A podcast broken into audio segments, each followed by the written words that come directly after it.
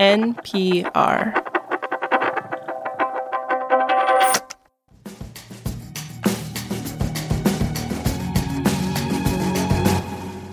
Okay, Waylon, talk to me. Describe how your body feels after a long day at your computer making this show. Yeah, well, I have pretty bad posture, so at the end of the day, it's like my back hurts. I'm also very nearsighted. I wear corrective lenses, but it's like, you know, my eyes are blurry. I'm tired, you know. Yeah, right? I mean, me too. We all feel this way. Like, our screen-filled lives are kind of draining us, because I think this cycle of type, tap, collapse is actually a slow-moving health crisis and a productivity problem for employers. Oh, uh, well, you know we love talking productivity and labor and workforce issues on this show all day long. Yes, yes, I do know that. This is The Indicator from Planet Money. I'm Waylon Wong. And today on the show, our special guest is Manoush Zomorodi. Woohoo!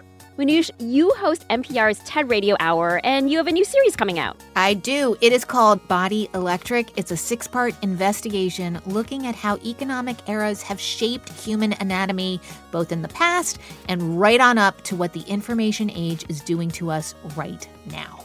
It's good, right? What it's doing? Good? No? Uh, no? Uh, mm, oh. Nah, not so much. Okay. Okay. Well, coming up after the break, the relationship between our tech and anatomy. What's good, what's bad, and what we can do about it.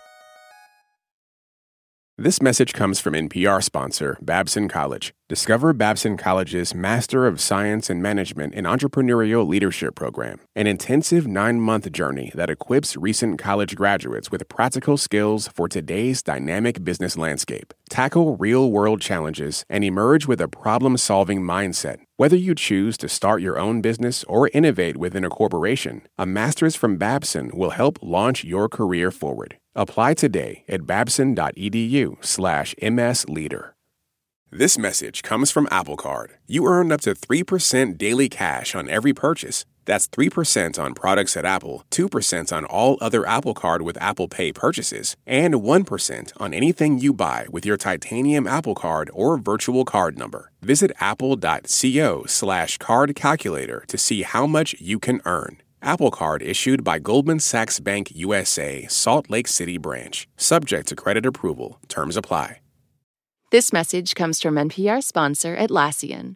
Atlassian software like Jira, Confluence, and Trello help power global collaboration for all teams so they can accomplish everything that's impossible alone. That's why millions of teams around the world, including seventy-five percent of the Fortune five hundred, trust Atlassian software. Learn how to unleash the potential of your team at Atlassian dot com. Atlassian. Support for this podcast and the following message come from Humana. Employees are the heartbeat of your business. That's why Humana offers group dental, vision, life, and disability plans designed to protect them. Exceptional service, broad networks, and modern benefits. That's the power of human care.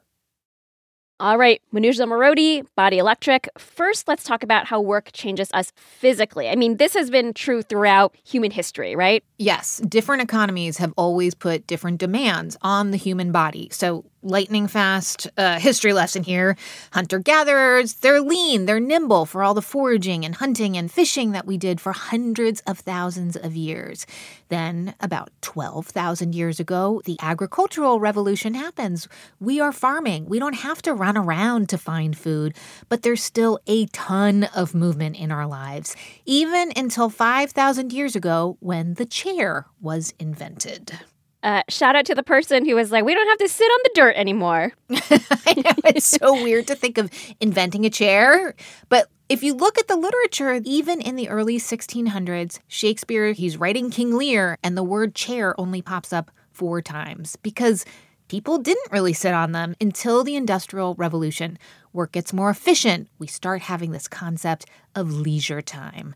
Sitting around. Uh, fast forward a bit to the nineteen thirties, and you start to get white-collar workers, offices with lots of desks, and that's when people really start sitting for a living. And then, of course, you know what happens in the seventies and eighties, right? Oh, yeah, we get computers. Exactly. So computers start coming into offices, then into homes, and we all begin contorting ourselves into sitting all the time, looking at screens, fingers over a keyboard. And here we are. Over ninety percent of all jobs require digital skills, and nearly eighty-five percent are sedentary. Right. We've all heard that being sedentary is bad for us, but mm-hmm. surely in today's world, there are more worker protections, fewer workplace accidents, just like safer factories. I mean, is it really a less safe work environment today, what we have? No, no. What you're saying is absolutely true. But the threats were immediate, right? Losing a limb, inhaling dangerous chemicals. Today, what we have is a kind of slow-moving, long-term health crisis that is years in the making. All that on-demand hyper-efficiency that we have is bad for us physically as individuals, and it's not great for employers and productivity either. In the last twenty years, the rate of young people with type two diabetes has doubled. It's predicted that by twenty fifty, half the world's population will be nearsighted. Our bodies are adapting to all that screen time, which is going to get really expensive to treat on a grand scale, but also it's not great for companies to have a workforce that generally feels crappy at the end of a screen-filled day. Not great, but we did tell our listeners that we could do something about this problem. So, Manoush, you talked to a researcher who has a simple solution. So Keith Diaz is an associate professor of behavioral medicine at Columbia University Medical Center, and he published a study in January that kind of went viral. Maybe you remember it. In his exercise lab, they found that five minutes of walking every half hour during periods of prolonged sitting, like I'm doing right now, that can offset some of the most harmful effects. And so I actually went and participated in his study at the lab. So one day, Waylon, I sat on my butt and worked on my laptop for eight hours straight. Then I went back a week later and I took walking breaks every half hour. And the difference between those two days was kind of astonishing. Here's Keith giving me my stats. So what we found is when you were taking those movement breaks every half hour, across the whole day, your blood sugar levels were forty-two percent lower. forty-two percent? Yes. So we're talking like you almost cut your blood sugar levels in half. And does that have any effect on mood, do you think, as well? Absolutely. So you, for your, when you sat on day one all day, your mood just got progressively worse. There was more anxiety. You were reporting feeling like more grouchy, more irritable.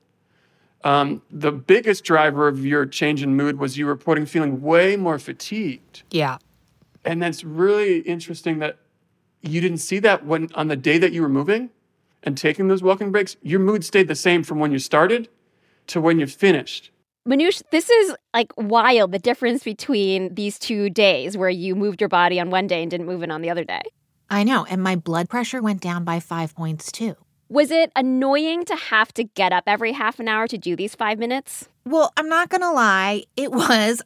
But on the whole, I had a much better day when I was moving, and Keith had the data to prove it.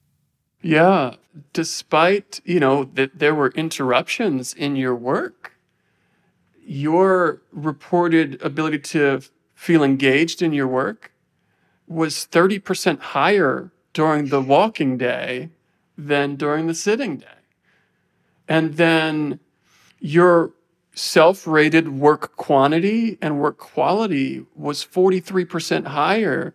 Well, you know, like this morning, for example, I got up and I went to my Pilates class and I felt very virtuous for doing that. Mm. Does that count? Like if I just do my Pilates class in the morning before I start work? I'm so sorry to tell you this. No, it doesn't count because the key thing is that you need these little movement snacks. So like the standing desk doesn't count either. It's going to take a culture shift for us to start getting these little bits of movement into our day. And so Keith and I are inviting listeners to take part in a project to take his research at Columbia University to the next stage. We're doing a scientific study, and we hope people will join to become part of the science to see if we can reclaim the way we work. Here's how Keith puts it. You know, we spend our time trying to convince the workforce and employers that you should allow your employees to take breaks to move. And it seems counterintuitive to them, like, no, I need them working. I need them productive. That actually a employee who's in a better mood, who's feeling less fatigued and feeling more energized is a more productive employee. I think calling them movement snacks is really helpful because I really like snacks. Uh, so I'm in. so I'm in. Uh, maybe I'll walk five minutes to a place where I can get a snack. Um, I mean, that counts. Yes, that counts. Does it? Yes, yes. Okay. Just anything. Like clean out the dishwasher. Just move your body so your blood gets pumping. That's it. Maybe we'll all participate, and it'll make the indicator even better because I'll have amazing concentration. Yes, exactly. Well, you won't be alone. Thousands of people have already signed up. Go to npr.org slash body electric if you think you might want to join, but you need to hurry because there's a deadline. Yes, the deadline to join the study is Sunday, October eighth at eleven fifty-nine p.m., I'm assuming Eastern time? Yes, correct. And okay. we will present all the findings in the finale of Body Electric in about six weeks. And you can get the whole series in the TED Radio Hour podcast feed. That's where I usually live. Thanks for coming on the show, Manoush. Oh, it's so fun. Again, you can find Body Electric in the TED Radio Hour podcast feed. This episode was produced by Corey Bridges with engineering by Patrick Murray. It was fact-checked by Sierra Juarez. Our editor is Kate Kincannon, and The Indicator is a production of N P R.